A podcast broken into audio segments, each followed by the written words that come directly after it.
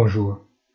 Après la loi anti-inflation, l'administration Biden annule 10 000 dollars de dette pour chacun des 15 millions d'étudiants dont les revenus sont inférieurs à 125 000 dollars.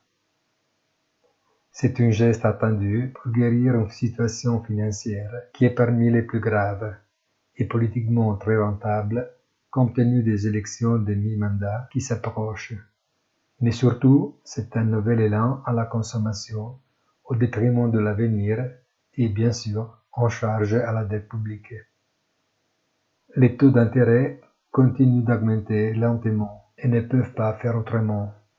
À la Fed, encore une fois, la tâche difficile d'en expliquer les raisons. Une bonne journée et rendez-vous sur notre site easytradunionfinance.it.